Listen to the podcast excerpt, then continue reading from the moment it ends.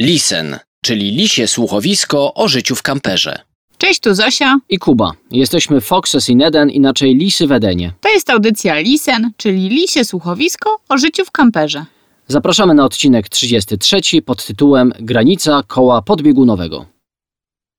Tym, którzy nie słuchali wcześniejszych naszych audycji, donosimy, że kontaktujemy się z Wami z Norwegii, że opowiadamy Wam na bieżąco, co u nas słychać. Jesteśmy w trasie, no trochę ponad y, dwumiesięcznej po Norwegii. A zaczęliśmy od północy, ponieważ chcieliśmy doświadczyć dni polarnych, czyli takich dni, w których słońce nie zachodzi, 24-godzinnych dni. No i w pogoni za tymi dniami polarnymi dotarliśmy aż na Nordkap, czyli najbardziej na północ wysunięty punkt Europy. Teoretyczny, najbardziej wysunięty punkt Europy, ale o tym już mówiliśmy. Nagraliśmy osobną audycję na ten temat, więc odsyłamy Was, jeżeli jeszcze właśnie jej nie słuchaliście. Ale no niestety, dni polarne nie trwają wiecznie, niestety albo stety, bo rozmawialiśmy z lokalsami tutaj mieszkającymi też Polakami, czyli nie tylko lokalsami i mówili, że bardziej doskwierają im dni polarne niż noce polarne, czyli moment, kiedy słońce w ogóle nie zachodzi, a nie te dni, gdzie w ogóle nie wschodzi. No tak, no bo dni polarne zamieniają się w noce polarne, ale to nie jest do końca tak, jak mówisz, bo niektórzy mówili tak, niektórzy śmak. To znaczy myśmy... y, o- Ja robiłam statystyki. Statystycznie więcej osób narzekało na dni niż Tak, noce. bo oni mówią wtedy, że nie są w stanie zasnąć, że czują się jakby byli cały czas tacy naspidowani, jak to określali, że cały czas mają energię do działania, że na przykład o 23 mogą pójść na kajak, idą na kajaki, potem nagle już jest druga w nocy i oni nie mogą spać, więc no to zależy, nam się akurat spało dobrze. No nam i... się spało dobrze, bo niestety naspidowani nie byliśmy, naspidowani słońcem, bo dużo czasu spędziliśmy w deszczu, w niepogodzie, ale nie o tym dzisiaj. W końcu dni polarne się skończyły, w końcu to słońce zaczęło zachodzić, a my skierowaliśmy nasze koła bardziej na południe i postanowiliśmy mm, przejechać się tak zwanym szlakiem wybrzeża. Jak spojrzycie na mapę Norwegii, to zobaczycie, że jej linia brzegowa jest dość poszarpana. Małe wysepki tworzą Norwegię od strony właśnie wybrzeża i nie zawsze można na te wysepki dostać się mostem czy tunelem podwodnym. Czasem trzeba wziąć na przykład prom. No tak, ale wysepki to wysepki, ale są też oczywiście fiordy.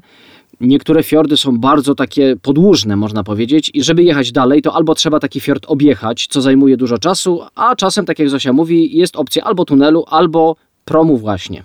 No i tutaj, jeżeli jesteśmy pieszo albo jesteśmy tylko z rowerem, to taka opcja przeprawy promowej na ten moment jest bezpłatna. Ale jak już mamy samochód e, i my mamy taki samochód nie, nie, nie za mały, no to trzeba uiścić opłatę za prom. Ale tylko dodam, że nasz samochód mieści się w granicach 6 metrów i to jest taka opłata niższa, bo powyżej 6 metrów, jak ktoś ma samochód, nawet kamper, to wtedy będzie płacił więcej. To już taka uwaga, jak planujecie budowę kampera, to raczej do 6 metrów niż powyżej, jeżeli zamierzacie Skandynawię zwiedzać.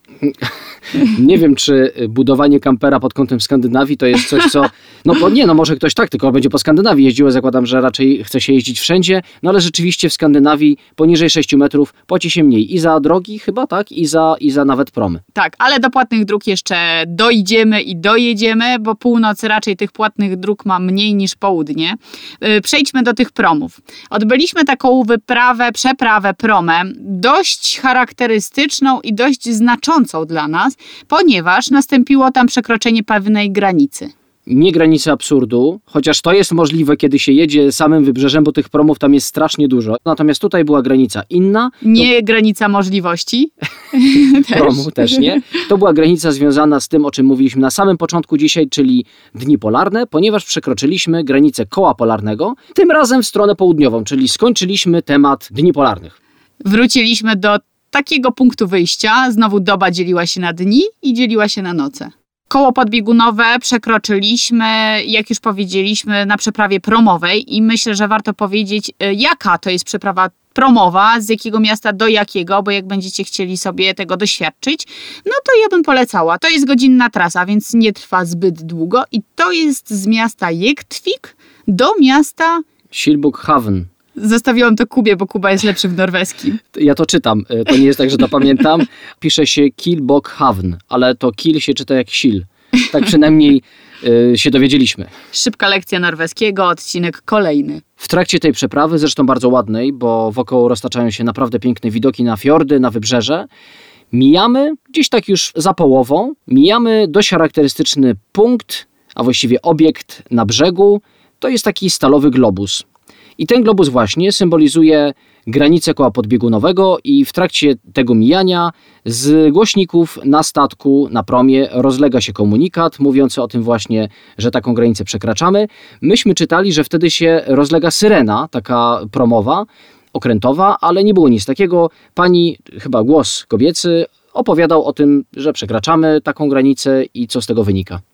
Oczywiście to jest takie przekroczenie symboliczne e, tej granicy. Nie odczuliśmy tego w kościach, ale tak czy inaczej ciekawym jest doświadczać tego, o czym się uczyliśmy wcześniej, na przykład na lekcjach geografii. No właśnie, taka granica, mimo tego, że może jest na przykład mniej odczuwalna, czy mniej taka wyrazista niż na przykład granice państw, bo tam zwykle jest tablica. No inni ludzie są po No innym tak. językiem operujący. Tak, tak, dokładnie, więc to się tak odczuwa. To jednak jest to granica, moim zdaniem, o wiele prawdziwsza, mniej umowna, no bo granica państw to jest jakiś rodzaj umowy między ludźmi, że to właśnie jest tutaj, a taka granica jak granica koła podbiegunowego to jest granica wyznaczona przez naturę. Więc mimo, że jest mniej odczuwalna, mniej widoczna, to w jakiś sposób moim zdaniem jest bardziej prawdziwa. Po wielu dniach spędzonych wśród natury na północy, bo tam jednak e, trochę ciężej o cywilizację i o takie skupiska miejskie, skierowaliśmy koła naszego samochodu do miasta, do miasta o nazwie Trondheim. Mimo, że to jest trzecie co do wielkości miasto w Norwegii, to nie odczuliśmy tego, że to jest e, aż tak wielka aglomeracja. Tak, żebyście mogli poczuć skalę, miasto zamieszkuje raptem 200 tysięcy osób. A tak, żebyście mogli poczuć klimat, miasto ma raczej niskie zabudowanie, nie ma takich wielkich, wysokich, ogromnych wieżowców i przez to mm, myślę, że jest bardziej ludzkie. W architekturze to się nazywa, że jest zbudowane w takiej ludzkiej skali, to znaczy idąc po ulicy, czujemy się po prostu bardziej komfortowo, nie mamy wrażenia, że jesteśmy tylko jakimś trybikiem w wielkiej machinie miasta. Zawsze zanim pojawimy się w jakimś mieście, zadajemy sobie pytanie, czy warto, czy warto to konkretne miasto odwiedzić? I co tam właściwie zastaniemy, co nas zachwyci, czy warto poświęcać po pierwsze czas, po drugie też pieniądze, bo pamiętajmy o tym, że my poruszamy się kamperem. No i taki kamper musimy stawiać raczej w bezpiecznych miejscach, czyli najczęściej na parkingach płatnych. No tutaj w ogóle w Norwegii większość parkingów w miastach jest płatna, nawet jak byliśmy w takim niewielkim mieście jeszcze na północy, które się nazywało Alta, to tam samo centrum to był właściwie taki jeden deptak, który można było przejść w 10-15 minut i też wszędzie były parkingi płatne. Ale ja wracam do pytania i zarazem odpowiedzi, czy warto. Uważam, że warto, przede wszystkim dlatego, że jak już zostawimy ten samochód, to możemy sobie tę część miasta, którą warto poznać, e, zejść pieszo. Mm, Nie trzeba korzystać na przykład z komunikacji miejskiej. W Trondheim e, skupiliśmy się na ścisłym centrum, więc też nie musieliśmy właśnie tych autobusów używać, no bo właściwie ścisłe centrum ma najwięcej do zaoferowania takich różnorodnych, można powiedzieć, obiektów czy atrakcji. Nie lubię tego słowa, to się kojarzy z jakimś takim jarmarkiem i e, taką watą cukrową, chociaż wata cukrowa jest okej. No waty cukrowej na przykład nie dostaliśmy w katedrze Nidaros, która jest symbolem miasta chyba numer jeden, y, która się pojawia na wszystkich pocztówkach i stronach internetowych opisujących właśnie Trondheim. Ja teraz o tej katedrze opowiem. No, słuchamy. ponieważ czytaliśmy o niej. To jest po pierwsze największa budowla średniowieczna w całej Skandynawii. To jest katedra gotycka z XII wieku. Tradycyjnie w niej koronowano norweskich królów i do dzisiaj ta tradycja jest żywa. A taka ciekawostka, katedra nazywa się Nidaros, a nazwę Nidaros kiedyś nosiło miasto Trondheim, zanim stało się Trondheim. Informacja techniczna, wejście do katedry jest płatne. Mm, Koszt takiego biletu wstępu dla jednej osoby to jest 120 koron, co w przeliczeniu daje mniej więcej 60 zł. W katedrze jest jeszcze wieża, na którą można wejść i sobie podziwiać widok miasta. Myśmy nie weszli na tę wieżę, bo już niestety było Za trochę za późno. późno. Tak. Wnętrze katedry robi wrażenie, bo jest naprawdę przestronne, są duże, nowoczesne organy. No i właśnie to jest moim zdaniem jakiś taki minus, bo katedra była odbudowywana po pożarach i zdecydowanie czuć, że no nie jest to wszystko oryginalne, czuć, że jakby jest takie no zbyt dobrze zachowane, jak na swój wiek, tak bym powiedział, a ja na przykład lubię, kiedy no budowla ma tego ducha, kiedy jest troszkę podniszczona, kiedy jest taka niedoskonała, a tutaj wszystko było takie no niby średniowieczne, ale jednak wymuskane. W poszukiwaniu tego ducha, którego lubisz, skierowaliśmy się na Czerwony Most, drugi symbol miasta, też charakterystyczny, też widnieje on na pocztówkach tego miasta Mm, i on jest nazywany przez lokalsów Bramą Szczęścia. No okej, no weszliśmy i byliśmy całkiem zadowoleni, że weszliśmy przez tą bramę na ten most. Trochę się poczuliśmy jak na wschodzie. Tak, bo ta brama troszkę się kojarzy z takim wejściem do dzielnicy chińskiej, do Chinatown. Jest czerwona i ma taki trochę kształt. Oczywiście nie jest to w żaden sposób nawiązanie. Z mostu roztacza się ładny widok na rzekę i umieszczone wzdłuż rzeki stare magazyny, które w tej chwili są odnowione, odmalowane, są kolorowe i naprawdę malowniczo te wybrzeże przystrajają. Trochę mi się skojarzyło z Lofotami, bo na Lofotach jednak tych kolorowych domków było sporo. Mm, No i taki klimat właśnie norweski poczuliśmy, ale ten most, czerwony most z 1861 roku, mm, zaprowadził nas do dzielnicy Backlandet. No taka dla mnie trochę fancy dzielnica. Trochę mi się skojarzyła z Warszawką No i rzeczywiście czuło się takiego trochę fancy ducha. Było artystycznego. artystycznego ducha, było dużo młodzieży, młodych ludzi, bo też to miasto Trondheim jest miastem e, takim uniwersyteckim. Ale, Ale- co mnie zdziwiło? Zdziwiło mnie to, że był taki mm, gwar i ruch, ale że wszyscy pędzili, śpieszyli. Tam też są modne hulajnogi elektryczne. E, wiem, że do Polski też one już weszły, ale jeszcze czegoś takiego w Polsce nie widziałam, co tam na ulicach. No wszyscy tymi hulajnogami pędzili chyba na 100% możliwości. Dodatkowo jeszcze też rowery były i te rowery wcale nie jeździły wolno, więc mimo, że nie jeździły samochody, to ja miałem wrażenie, jakbym był na ruchliwej ulicy w jakimś takim mieście, gdzie wszyscy pędzą, nikt nie ma czasu, mimo że teoretycznie powinni mieć ten czas, no bo już był piątek po południu. Odznaki Slow City dla Trondheim nie dajemy. Nie, no, jest to slow pod kątem takim może ekologicznym, bo samochodów było mniej, ale zdecydowanie jest to fast, jeżeli chodzi o ruch na tych hulajnogach i rowerach. I jeszcze z ciekawostek, tam jest jedyny na świecie wyciąg dla rowerów, które polega na tym, że podjeżdża się rowerem, kładzie się stopę na takim Wypychaczu. podnóżku małym i ten podnóżek nas wzdłuż ulicy do góry wyciąga. Nie jest to zbyt łatwe, to znaczy myśmy nie próbowali, obserwowaliśmy grupę chyba Włochów, którzy się bawili nieźle, ale na początku, jak dopiero zaczynali wjeżdżać, to w połowie spadali. Ciężko to opowiedzieć. Musicie to zobaczyć na własne oczy. Ja wcześniej tylko o tym czytałam, zupełnie sobie tego nie wyobrażałam. To znaczy, wyobrażałam sobie w zupełnie inny sposób.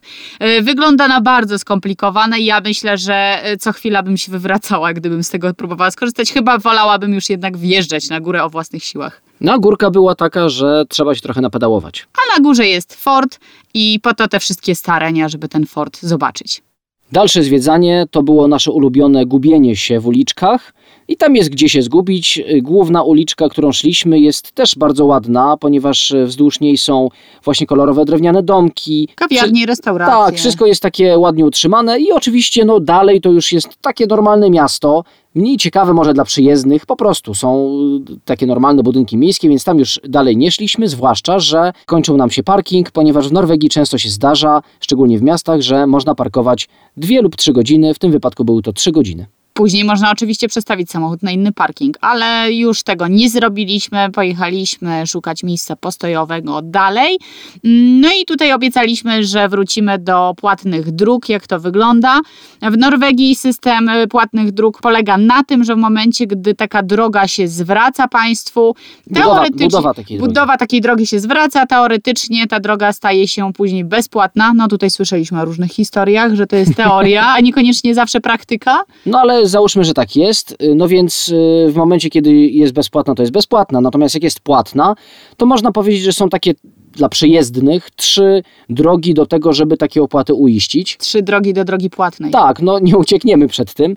Pierwsza, najprostsza to jest taka, że po prostu sobie jeździmy, kamery szczytują naszą rejestrację i po powrocie do domu dostajemy rachunek. Czyli nie martwimy się w trasie. No nie martwimy się i to nie jest nic złego, to nie jest tak, że to są jakieś kary, bośmy tam się nie zarejestrowali, to jest normalne, natomiast jest pewne niebezpieczeństwo, że kamery źle odczytają jaki mamy samochód i na przykład policzą nas jako samochód ciężarowy, szczególnie kiedy jeździmy takim dostawczakiem jak my. Błędy systemu. Istnieje oczywiście opcja taka pośrednia, to znaczy rejestrujemy się na stronie Autopass, rejestrujemy swój samochód, wpisujemy wagę tego samochodu, wpisujemy długość samochodu, bo to jest ważne i wtedy system jest w stanie określić prawidłowo, albo my nawet sami jesteśmy w stanie określić, rejestrując samochód, do jakiej kategorii przynależymy, no i pod jakie opłaty podlegamy. No i wtedy tutaj mamy wgląd już na stronie internetowej we wszystkie rachunki, które nam są zsyłane i możemy nawet dodać swoją kartę kredytową i automatycznie taka opłata będzie pobierana.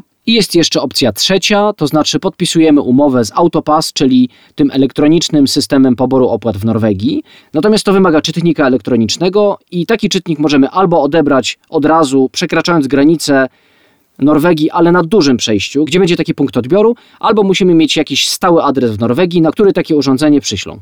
No to jest najbardziej skomplikowana opcja do załatwienia, ale jest najbardziej korzystna, bo tutaj Autopass oferuje zniżki nawet do 20%, więc to są już duże kwoty. Szczególnie przy norweskich cenach. Do norweskich cen na pewno wrócimy, bo jest o czym opowiadać. No, zwłaszcza jak my mamy w zwyczaju przeliczać na złotówki te wszystkie kwoty, które widzimy. Można powiedzieć, dużo by, dużo by bardzo mówić o norweskich cenach. Dlatego nie dzisiaj o tym. Dzisiaj już dziękujemy za wysłuchanie naszej audycji. Zapraszamy za tydzień. Nie wiem, czy to będą opowieści z drogi, czy to będą pieniądze, ale tak czy inaczej zapraszamy już dzisiaj. Zapraszamy już dzisiaj na opowieści o pieniądzach. Okej. które będą kiedyś. To cześć, cześć. Cześć, dzięki, że byliście. Na razie.